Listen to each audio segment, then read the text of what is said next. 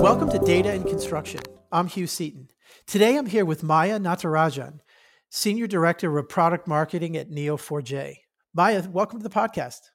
Thanks, Hugh. Very happy to be here with you to discuss all things knowledge graphs and how they intersect with uh, construction. Love it. So let's start with Neo4j. It's it's one of the big dogs in the, the graph data space. Talk a little bit about what you guys do. Okay, so um, Neo4j is the leading graph technology company in the world. What we do is we help to capture the rich context that exists in and between data to solve challenges of any size and scale.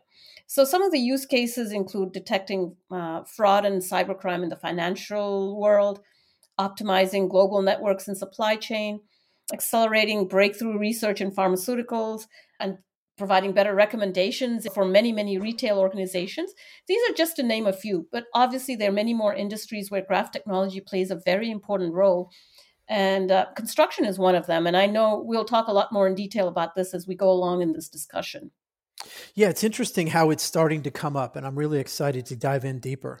But let's start with some definitions. So, what is a knowledge graph?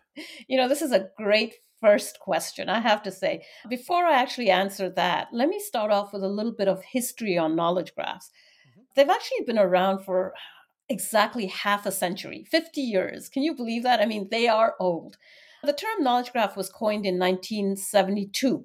And believe it or not, that, you know, it was it it was there way back then, right? It was only after Google talked about knowledge graphs backing their search in 2012 that knowledge graphs became really popular. And right now it looks like there's no turning back for knowledge graphs.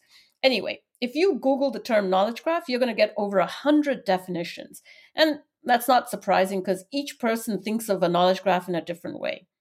So what I'm going to do is going to I'm going to give you a Neo4j definition, and that is a Neo4j knowledge graph is an interconnected data set that's been enriched with meaning, and we use the word semantics, so that we can reason about the underlying data and use it confidently for complex decision making. Okay, I know what you're going to say, Hugh. That's a mouthful. So, what I'm going to do is I'm going to unpack this definition little by little and then look at the elements that make up a Neo4j knowledge graph. Okay? Perfect. yeah, there are three elements. We need data, we need a graph database, and then we need semantics. Okay, so I'm going to explain each one of those. So the first element, it's data. Now, if you look at data today, you'll realize that it's no longer simple. It's very complex. What do I mean by that? You know, data does not sit in a database by itself. More often than not, there are data in these different databases that are actually related to each other. Data also tends to be hierarchical and recursive. And, you know, of course, there's always data that's sometimes hidden, right? So that's one kind of data. Now, Hugh, you're probably very familiar with big data, right? I, yep. Yep. However, big data is not as important as it used to be. You know, and the reason for that is the pandemic. Due to the pandemic, historical data, which is what d- big data usually is, is no longer of value. Take shopping, for instance. None of the data that retailers had collected prior to the pandemic makes sense anymore. Everyone's moved on to online shopping, and that trend is still continuing. So, what's happened is there's a move from big data to what we call small and wide data. And it, it looks like small and wide data provide a lot more context, especially as it re- relates to machine learning. Okay. So, regardless, I just wanted to say that data is now complex and complex forms of data cannot be analyzed with traditional technologies. And that is why graph technology is critical here. And if I can interject a little bit, this difference between big data and small and wide data is particularly interesting for construction mm-hmm. because one of the problems construction often has is some of the factors are not the same every time. It's not like manufacturing where yes you're swinging a hammer the same way in you know wherever you are in construction but everything surrounding that hammer is different and i'm using hammer as an easy example mm-hmm. so the idea that you you were never there never was big data per se in construction because it was really hard to aggregate things like you can in social media or online. So the idea of thinking about context rich smaller data is already a really good idea and the fact that the pandemic is making it getting it more attention is great but that's already something that goes on in construction. So I'm really excited to hear where you're going next. Oh, that's fantastic. See, usually we think about it exactly as you said, manufacturing or pharmaceutical industry, right? Where big data plays such a big role. But it's interesting to note that construction has never looked at big data as being that important. And it's it's the smaller data that has a lot more context that's important. So that's that's awesome. Yes. So now if you take small and wide data, you get a lot more context. And so, you know, using something like a knowledge graph in the construction industry makes even more sense um, now, right? I mean, that, mm-hmm. that really plays well into that. Okay, so that's data, and that's the first element. The second element is the graph database. Now, when data gets ingested into a property graph store like Neo4j, relationships are stored alongside data.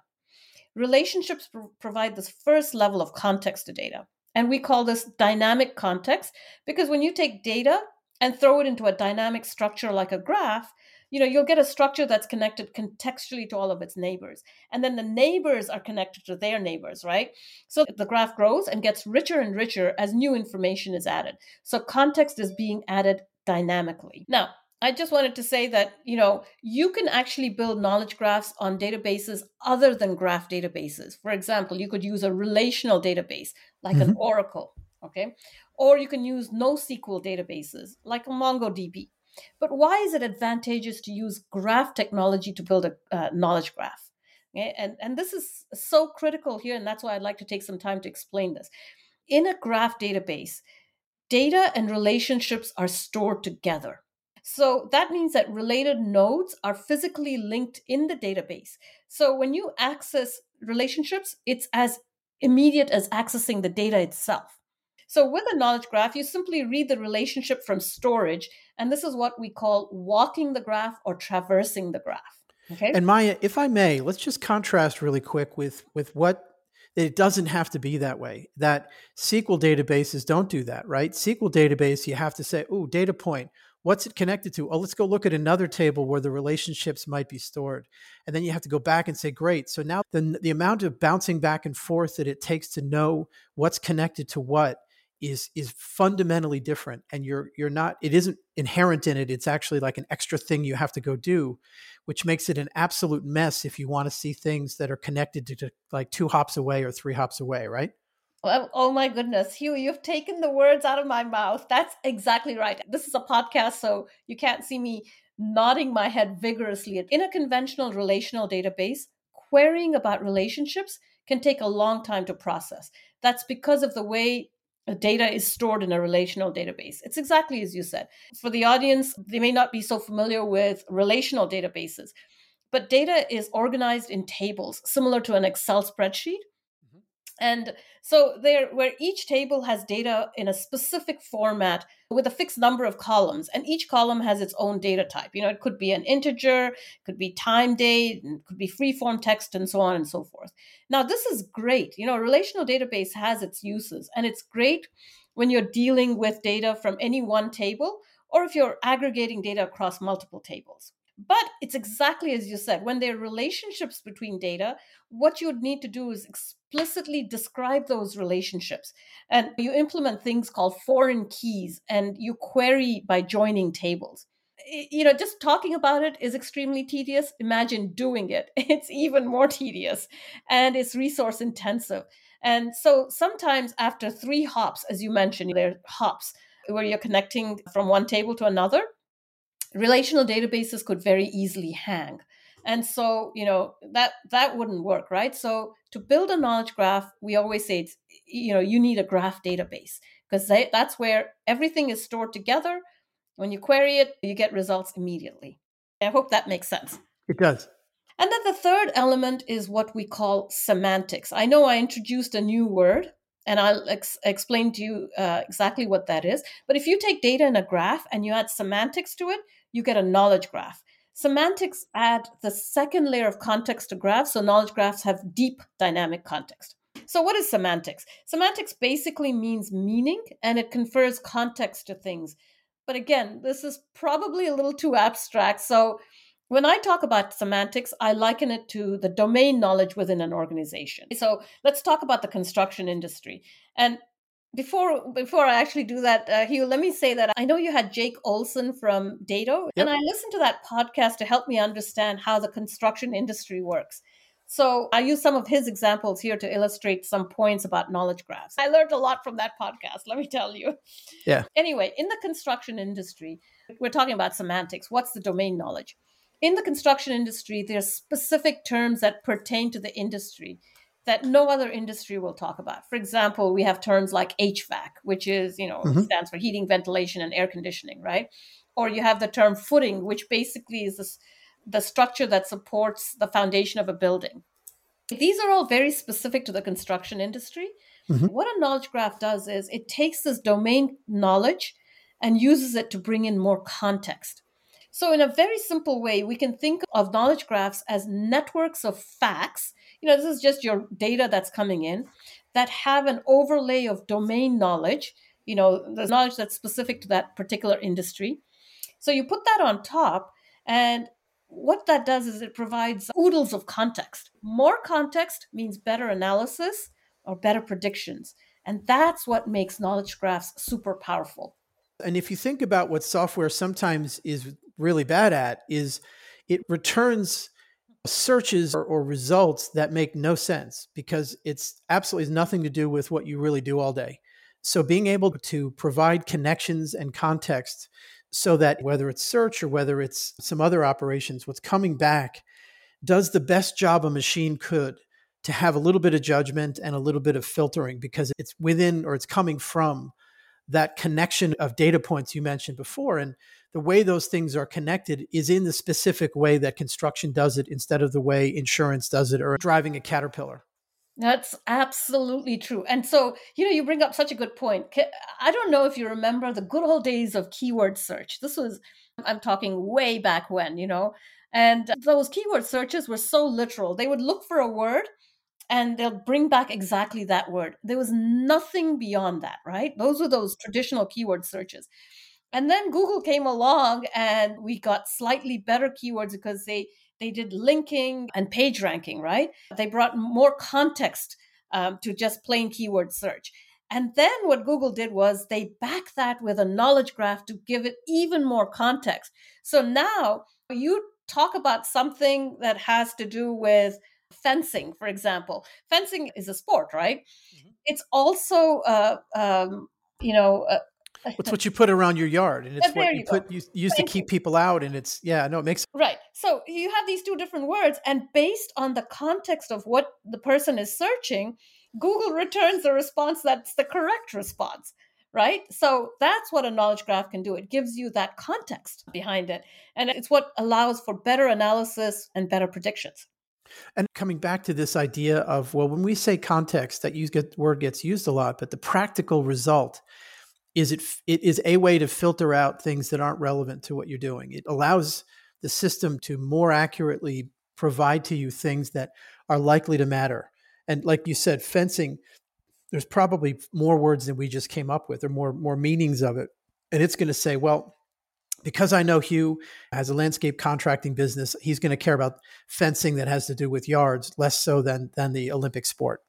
That's that's exactly right. Got it. So when we think about what knowledge graphs can do. We've sort of talked about this, but let's get a little specific. So, you know, search is obviously one of those things. Mm-hmm. What else do you see? And, and when we say search, we just talked about search like we think of it. So I enter something and it comes back with some things. Right. But there's other things graphs can do that that like other types of queries, like I believe neighborhood is one, and things like that that that have to do with almost the shape of the data, right? Right, right. Oh, there we're going into graph analytics. But before we even do that, knowledge graphs lend themselves really well to a number of use cases across the data spectrum, from data management all the way down to data analytics and machine learning. So let me not forget that. So across the spectrum. So search is just one of those use cases. We have a number of use cases. On the data management side of uh, the house, we have things like data governance and data compliance. And it may be of some importance in the construction industry. We have those kinds of use cases. Under data management, we also have things like Customer 360, which gives you a full view of exactly everything you want to know about a customer. And then you can go do analysis on that, right? We have other examples like recommendations. So that's on the data management side of the spectrum. On the data analytics side, we have a lot of interesting use cases as well. Fraud detection. We have patient journey analytics or even customer journey analytics. And let's see what else. Some of the things that come up are like root analysis. Oh, yes. Um, yes. Yep. Uh, uh, root cause analysis, that is a big one. I, I, can understand that being very important in the uh, construction industry, as is things like what if analysis. You know, you're building a building and you want to know, hey, what if I change the load in some way? How does it eh, how is it going to affect me, right? Those sorts of analyses or impact analysis, for example. So those are all good ones. And then another one is the shortest distance or path finding. You know, what is the shortest distance between route A and route B in case you're transporting construction materials or something like that. So those are all very powerful data analytics use case examples. Love it. And you can see, and you know, especially because so much of construction is supply chain driven, that you can see how relevant that might be. Yes. So Maya, let's let's think about how, or explain to me how a company that they've got a ton of data, they've got people who really know that data, so they can explain and provide that context verbally or the you know the relationship between A and B and what does that mean? How does someone get started? What what is the very first thing you do other than hire smart people? yeah, that's always a fallback option, right? yeah, exactly. Why don't we start with what the Neo4j platform looks like? What does it what does it do? Okay, so to build a knowledge graph, you would need three main products and one tool. We have what we call the Neo4j database or AuraDB, and that's the graph data store. Okay, just to give you an idea of what the Neo4j database is versus AuraDB, Neo4j is our self managed database software, which can be deployed on prem or in a customer's own cloud. Mm-hmm. Whereas AuraDB is our fully managed cloud native database as a service, and it's multi cloud. So we need a data store. The second thing we need is the graph analytics engine. And so we have the Neo4j Graph Data Science Library. It consists of over 65 algorithms, including in graph machine learning. And then we have the third product, which is Neo4j Bloom. And this is something that I think everyone might really appreciate because it is a product that allows for visual investigation and exploration of graph data and in natural language. You don't need to know any Cypher querying or any of those things. You can just quickly go in and type in a sentence and you'll be able to search for things um, uh, on Neo4j Bloom. And okay? it is cool. I will say it is cool. So you've used it before? I, I have. Yeah. Oh, that's excellent. One of the things, as a quick aside, Neo4j has a, a really good set of learning and, and tutorials. So you can get in there and play around without being able to code at all. And there's actually, you mentioned Cypher. I just want to let everyone know Cypher is the language that you created that's specific to how you query and ask for things in a graph environment. And again, it's re- pretty easy to learn. There's actually, I think you have certificates, the whole thing. It's pretty great. Right, right. And we do have a great training program. In fact, that's one of the things that I will mention when we when we talk about the resources available for anyone to use. But in addition to these three products, we also have a very powerful data modeling tool, and that's called the Neo, uh, Neo4j Knowledge Graph Workbench. you know, and this Neo4j Knowledge Graph Workbench is what we use to model the data and the relationships amongst the data. So you'd ask me, how do we go about building a knowledge graph? There are two main steps here. First is we need to get the data in, into the graph database, right? Now, the construction industry uses and generates huge quantities of data. You know, we have manufacturing data, performance data, cost data, I don't know, maintenance data, and much, much more from a variety of sources, right? We have design and construction, utilities, building services, meters, building management systems, um, and so on and so forth. So, what we do is we call this instance data, the data that comes from uh, using these systems and, and generating that data. So, that is the data that we import from various data sources. We also bring in domain knowledge. Those are the explicit descriptions of how the instance data is related. Now, both of these types of data are ingested into the Neo4j graph database using various tools if the data is structured it's you know when, when i talk about structured data that's the kind of data we find in relational databases for instance mm-hmm. then the tools we need are etl tools we have neo4j connector for apache spark and apache hop for this but we've seen a lot of our customers like to use their own ETL tools. If it's unstructured data, when I talk about unstructured data, I mean things like text messages, data in documents, like emails and, and stuff like that. We could also have audio and video. So for unstructured data, we have Neo4j wrappers around Google, Amazon, and Microsoft natural language APIs.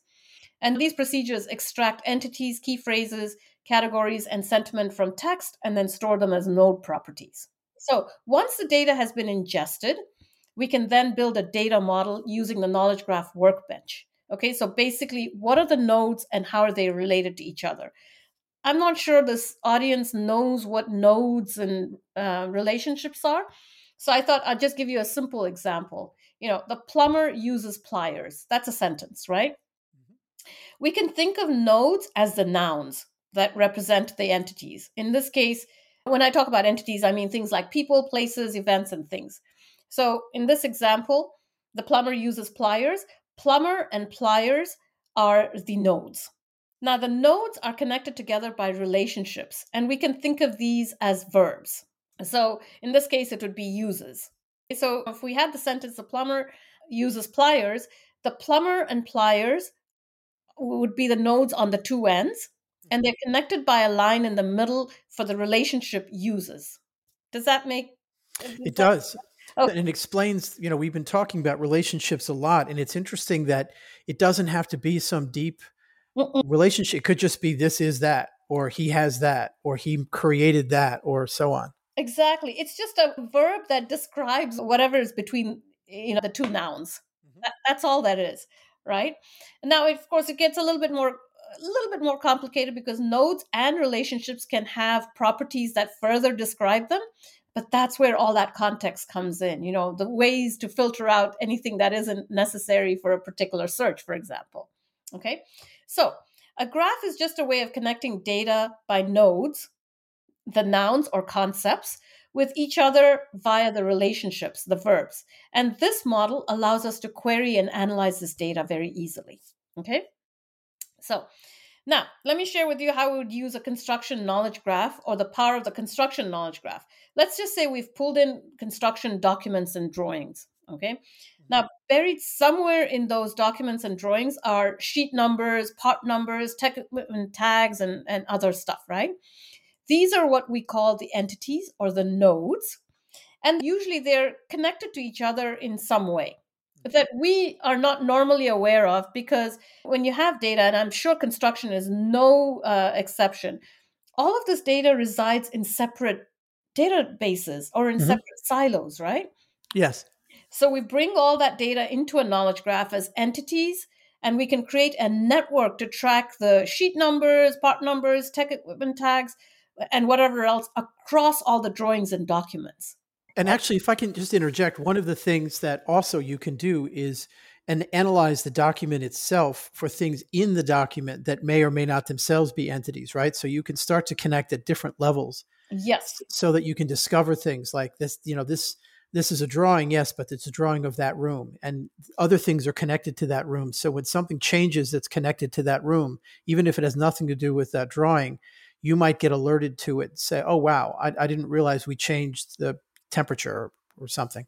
Absolutely. It's because of the way everything is connected and it's it's actually visually you you see everything visually. And so it's like, "Oh wow, okay, that has changed." And now I suddenly see a connection to, you know, to this let's say this particular sheet drawing to a, a totally different document somewhere else, right? Mm-hmm. It pops it up immediately. And that's what's so key about knowledge graphs and and that's just the beginning the knowledge graph actually grows bigger and bigger as we add more data and we're talking about millions and trillions of entities and relationships and you know it kind of instantly exposes how things are connected and i always like to say that's where the fun begins because it's possible that two things that you never imagined being connected may just suddenly pop up right. and that may impact one of the processes in some way that you never imagined and that's the power of the knowledge graph, where the connections you did not know exist suddenly become obvious. So changing the unobvious to obvious, that's the power of the knowledge graph. You know what's interesting also is graph theory as a bigger kind of pursuit some of it is about how nodes and how how networks can behave and everyone's familiar with the six degrees of kevin bacon. That comes from actually i believe it was in the 50s or 60s an experiment where someone in st louis tried a bunch of different things to get an envelope to a stockbroker in i believe it was boston. And the it was you know it was a tough one to make as a controlled experiment but the average number of hops was i believe eight and that got simplified to six which is where six degrees comes from. But the point is across hundreds of millions of people it only took maybe eight hops for someone who who didn't know the person the, the destination for it to say okay sh- give this to the next closest person you think it might be. And and only eight hops got you there which is incredible and it speaks to the power of, of organizing things in a network in a graph is things that seem like they're totally disconnected might only be one or two hops away because you don't know how the underlying connections are until you really get into it that is so true. Uh, let me just tell you two things. One i've I just learned something new from you today, which is the whole story of six degrees of separation from Kevin Bacon. I did not know that it had this earlier story behind it. And the second thing is yes you know it it it's not that far away. I mean 2 to 3 hops away is not far away but you cannot just see it if you had data in relational databases. Right. You need to be able to see that network and then see how things are connected before you can tell whether they're one or two or three or four hops away makes sense yeah so, interestingly, what we've seen is the use of knowledge graphs to build digital twins in the construction industry. I just want to say, in the last few, uh, I want to say six to nine months, we've heard that come up again and again and again. Um, so, I just wanted to point that out to you. Um, it makes a lot of sense, though, right? Because yeah. you're trying to create from all these different locations and and trades and contractors and and maintenance people. How are you creating a, a coherent network of information? Um, very interesting. Yeah. I'm more than happy to just expand a little bit more on digital twins because uh, that's something that we're seeing pop up for us. I, I, I don't know if most, um, you know, most of your audience will know what a digital twin is. So they do. They, okay. they do. Okay, perfect. Yeah, it's just a virtual representation of a physical asset, right? Like a building, for instance. It, it's interesting because I know in the construction industry, there's something called building information modeling or BIM and a lot of people seem to uh, think that BIM and digital twin are the same thing, but there is a slight differentiation. BIM typically shows systems and subsystems, whereas the digital twin it really serves as a foundation for uh, for the assets and their utilization. You know, I, am just going to give a, a, quick example. So, you know, if you have a 20 uh, foot by 16 foot room, that's just a room, right? That's what the BIM will model. Now, it becomes a conference room when you add uh, full AV capabilities to it. The digital twin is what uh, uh, provides the framework to manage and optimize that. And, and that's why there, there, there's that difference. But to do to build a digital twin, it's best modeled in a knowledge graph. And you can see why, because you can see all the interconnection between the assets and you know how if one system goes down it's going to impact something else and so with modeling it as a knowledge graph, you can do a number of analyses like impact analyses. For example, a trade contractor creates drawings based on a fabrication drawing, but the structural engineer issues a new plan set. How does that impact the scope of the project, right? That, that's one example. Or what if analyses, especially of safety systems and emergency action plans, right? Or you can even do, uh, you can model asset performance optimization and so on and so forth. So you see a lot of the um, construction industry turning to knowledge graphs to help them build their digital twins. In fact, I, I believe we have a, a, a, company in the UK. Hoare-Lea is the name of the company, and they're using Neo4j knowledge graphs for building their digital twin of a building. Love it. This is really great. Um, Maya, I want to bring us in for landing and say thank you so much for for going through all this. And earlier in the podcast, we we kind of hinted at some resources where people can learn more. Um, where should they go? Okay, so we do have a lot of resources, Hugh. And firstly, of course, our website, you know, www.neo4j.com. And when you go there, you will see a number of resources. I'm going to point out a few. We have a number of books since I'm all things knowledge graph, I, would like to point out we have an O'Reilly book called Knowledge Graphs. Data and Context for Responsive Businesses.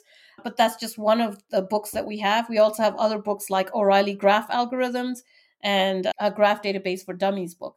Now, I also want to point out for those of you who, who want to get your hands dir- dirty, we have a sandbox where you can play around and get to know graphs better. We have data that you can play around with. And it's a very interesting topic. I believe it's on movies. So it works for everybody. Mm-hmm. As you mentioned, Hugh, we also have a number of training sessions, and these are for free. They start from the basics and they get harder and harder, and you know, and and uh, they go all the way through. And you do get a certificate after you're done. So you feel like you've achieved a lot. And, and I know a number of people who have gone through these training sessions and really have become experts in Neo4j graph data platform. So these are just some of the resources. Uh, we'll have those in the podcast notes. This is great. Perfect. Great. Well, Maya, thank you for for being on the podcast. I've learned a lot. Um, thanks for your time. It was a pleasure, Hugh. Thank you very much for having me on your podcast. I mean, I, I really enjoyed it, and I look forward to doing another one with you sometime soon. It's a date. Thank you.